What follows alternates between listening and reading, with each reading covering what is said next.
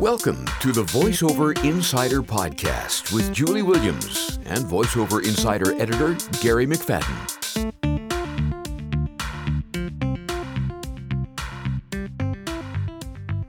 Welcome to the free VoiceOver Insider Podcast brought to you by IPDTL. I'm your host, Julie Williams. I'm also publisher of the free VoiceOver Insider that you can sign up for at voiceoverinsider.com. Hi, Julie. Today you're going to be talking with Jack de Golia, an accomplished voice actor and also a technical guru who shows up often on sites such as the TwistedWave Group on Facebook. Yeah, um, Jack works in voiceover, uh, audiobooks, animation, commercials. But today I'm going to be talking with him about his experiences in e learning. Um, one of the, the things he specializes in, specifically his efforts to get the e learning industry to work with voice actors rather than just getting the guy from the mailroom to record the narration for an e learning project. Julie, you do a lot of e learning projects yourself. Is this something you run into when marketing your voice? Um, I would have to say yes and no.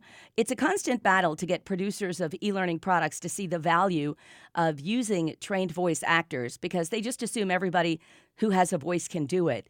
Um, but one thing that Jack is doing to help all voice actors interested in working in e learning is moderating a Facebook group called E Learning Narrators. It's a closed group, but um, if you're working in e learning, you can ask to join, and I know that he'll do that. Now, that said, um, I don't run into this issue all that often because a lot of times I'm busy working and not marketing myself.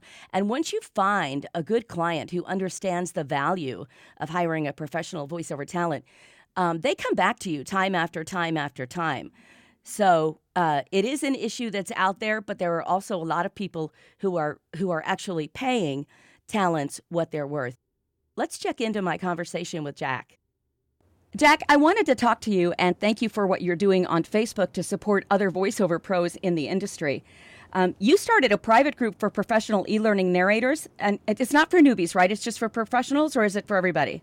It's it's for folks who are working voice actors as well as people in the e-learning industry okay. who work with narrators. So I what I hope is we have a conversation between developers and narrators, but it's primarily a narrator site. Yes. Well, maybe it'll change and be a little bit more um, the other as well.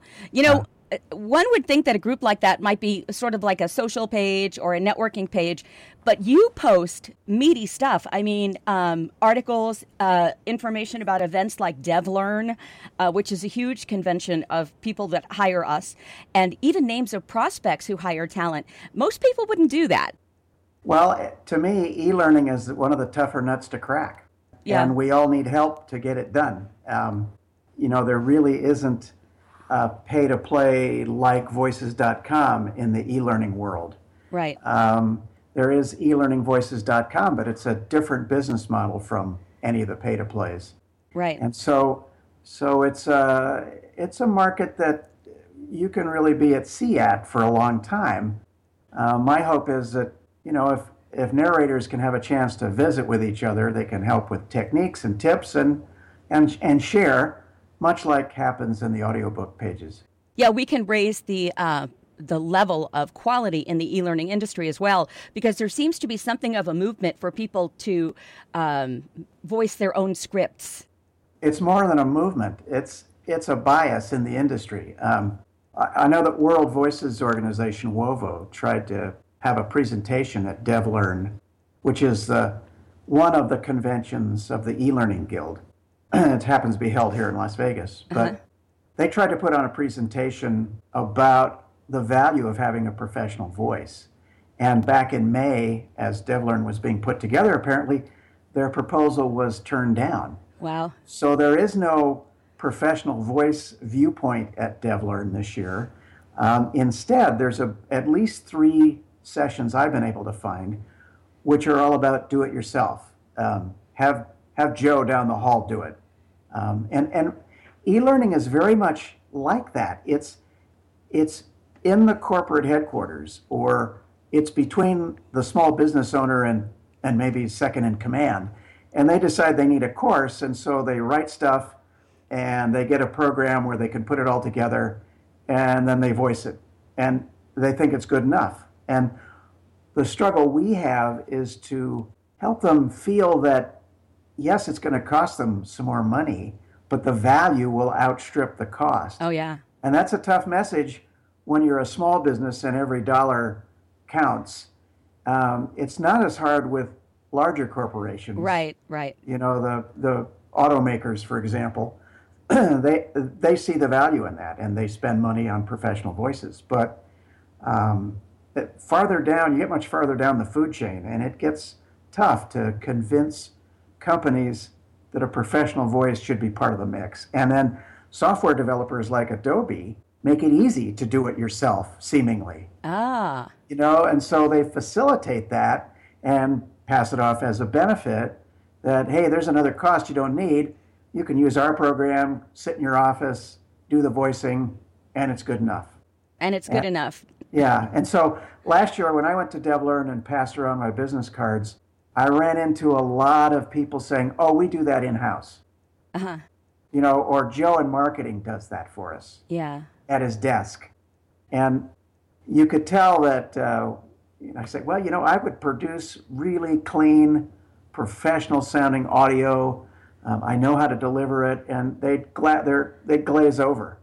And then there was another, uh, there was a voiceover presence there last year. It was a, a company that markets itself in kind of the Fiverr mold. Oh, oh, yeah. They, they, they charge very little, and the talent not only gets little, but loses about, I think it's 20 or 30% on top of that to the company Wow. that's, that's doing the voice work. So um, there's a lot of downward pressure in that market, and it's so scattered.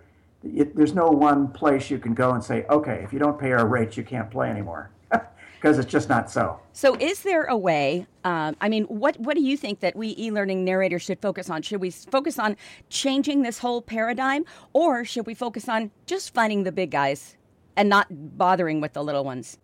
Well, economically, the most efficient thing is go where the money is. Right. Exactly. you know um, and to change the paradigm oh it just feels like a salmon swimming upstream you know it's Right. uh, there's just so many smaller businesses that want to take advantage of the e-learning technology and have only so many dollars to spend and until until they get blowback from their employees saying you know okay i like the graphics but god it sounded bad Yeah. things won't change. Um, and I'm not sure there's that kind of energy out there in the market. Um, Right. I know when I was an employee of a large organization, we had required e learning every year. And I didn't pay attention to the voice. I was just trying to get through the damn course to get is- my certificate. which so I is why- check the box. That's why they need to have a professional voice because we help them stay awake and get through the course. Right, right. So it's a, it's a, I don't know if I'd recommend trying to change the world because the world is the way it is. Yeah. Uh, but we can make small inroads. And as companies become um, more profitable and larger, then they have the resources to turn around and say, "Oh, we could make this even better." Yeah. And then, then they, it's, it'd be important for them to know there are some alternatives to the Right. au- audio part of the e-learning. Um, you've been to DevLearn, and has it? I'm assuming it's been at the exhibit hall, walking around talking to them there. Right. Okay. Have you found that it's mostly the little guys there, or are the big companies there as well? It's a real mix, um, and it's international. Um, there are companies there that specialize in translation, and so they're providing multilingual translations of things. Um, there's big companies, there's big developers. Uh, there's what there's a group called uh, e-learning brothers, and I think they're based in Utah. And everybody's in an orange T-shirt, and they're just out hustling anybody who comes by to use them to develop their e-learning. And so I stopped in and said, "Hey, could I, you know, I be a resource for you?" And they, "Oh yeah, thanks. Uh, we already have that taken care of, but we'll take your card." uh, you know, and then I never hear from them. They'll but blow I, off. Yeah. I have gotten uh, just a handful of new clients from that experience, though. So So it is worth it. it's worth well. you can join the e-learning guild as an associate member for no cost, and then for no cost you can attend DevLearn, assuming you're in Las Vegas already. Yeah, I mean there's the travel cost, Right. But uh, there's no cost to go to the convention if you just go to the exhibit area. Right. So you can't take in any of the sessions, but um, you can be around and mingling, and Yeah. thing. So. Yeah, and for us to take in any of the sessions, what is there that we would need to learn from that, except to hear what they're saying about voicing it yourself? Right, because most of the sessions are technical about uh, the production end of it or the educational end of it. There's very little usually on the performance piece, um, except as I say, there's about three three of them about do it yourself and save the money. Is there anything that you would like to add about e-learning that I, I haven't asked? I think um, the the issue that I've seen so far on the e-learning narrators page so that so far is that uh, some of the newer folks are not sure what to charge. Uh huh.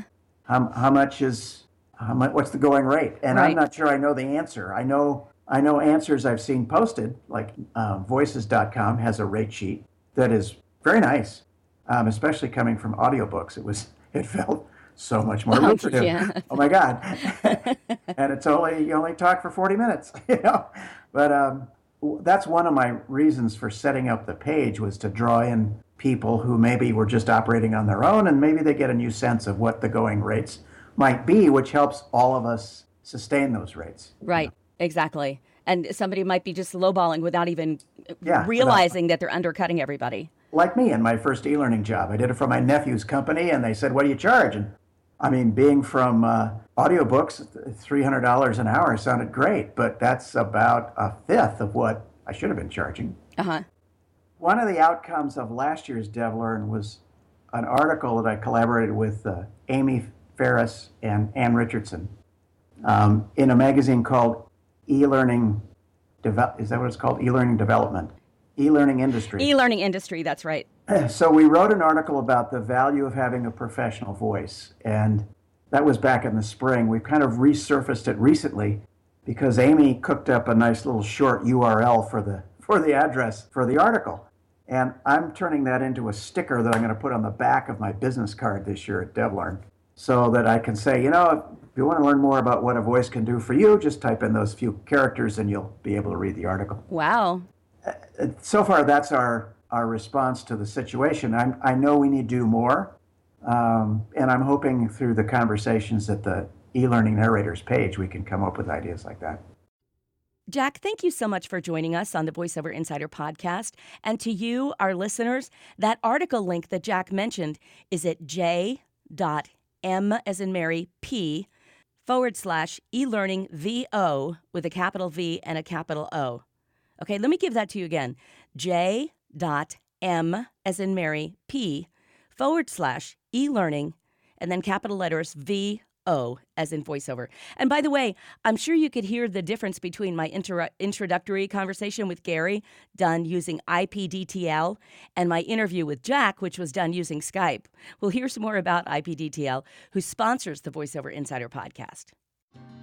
We're talking to Gustavo Simon Lopez of ANG Audio, who is so sold on IPDTL that he won't hire a voiceover talent who won't connect via IPDTL. Simon, what is so special about IPDTL that it's your first and only choice? IPDTL is cost effective, easy to use, transmits in real time, and it's worldwide. We've used it to connect with talent as far as Turkey, France, Italy, and as close as Texas and California, all without any issues. ANGaudio.com stands behind IPDTL. Visit ipdtl.com and use discount code Julie Williams. And now, the McFadden Minute. Hi there. The Mac Minute has been on hiatus because we sold our house in Oregon in September and my previous studio was dismantled. Now we're doing a series of house sitting gigs while we search for a new home. This situation will run about five months, but I won't be without recording facilities the entire time. I wanted to take a few minutes to describe my temporary, totally portable voice booth. I've posted a couple of images at voiceoverinsider.com so you can take a look at the structure. The basic idea is simple. Three 4 foot by 8 foot frames of PVC pipe are connected with Velcro wraps and pipe clamps. Across the top, I've got two 4 foot square frames of the same material also connected with pipe clamps. These PVC frames are actually from a former pursuit of portrait photography.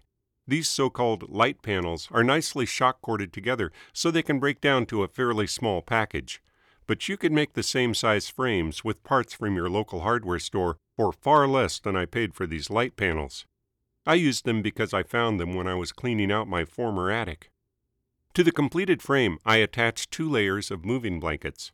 I've got three heavy duty quilted moving blankets that we used during our move out, and another layer of lighter moving blankets that I picked up at Harbor Freight. The first layer of blankets is hung on the interior of the frame using clamps, and the second layer of blankets is on the exterior of the frame, again held in place with clamps. The idea is to get a little air space between the two layers of blankets. I already had a Portabooth Plus from Harlan Hogan, so I mounted that on a small platform using a tripod from my 4x5 camera days, and put the shotgun mic in it. The condenser mic is on a boom arm that's inserted through the corner folds of the moving blankets. All of the computer equipment is outside the booth, and I'm using an iPad for scripts.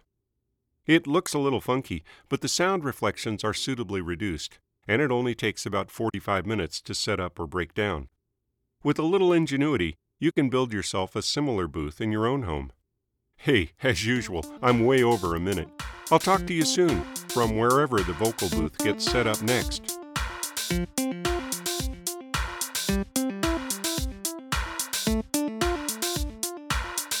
You've been listening to the VoiceOver Insider Podcast with Julie Williams. Be sure to join us next week for more VoiceOver Insider information and another edition of the McFadden Minute.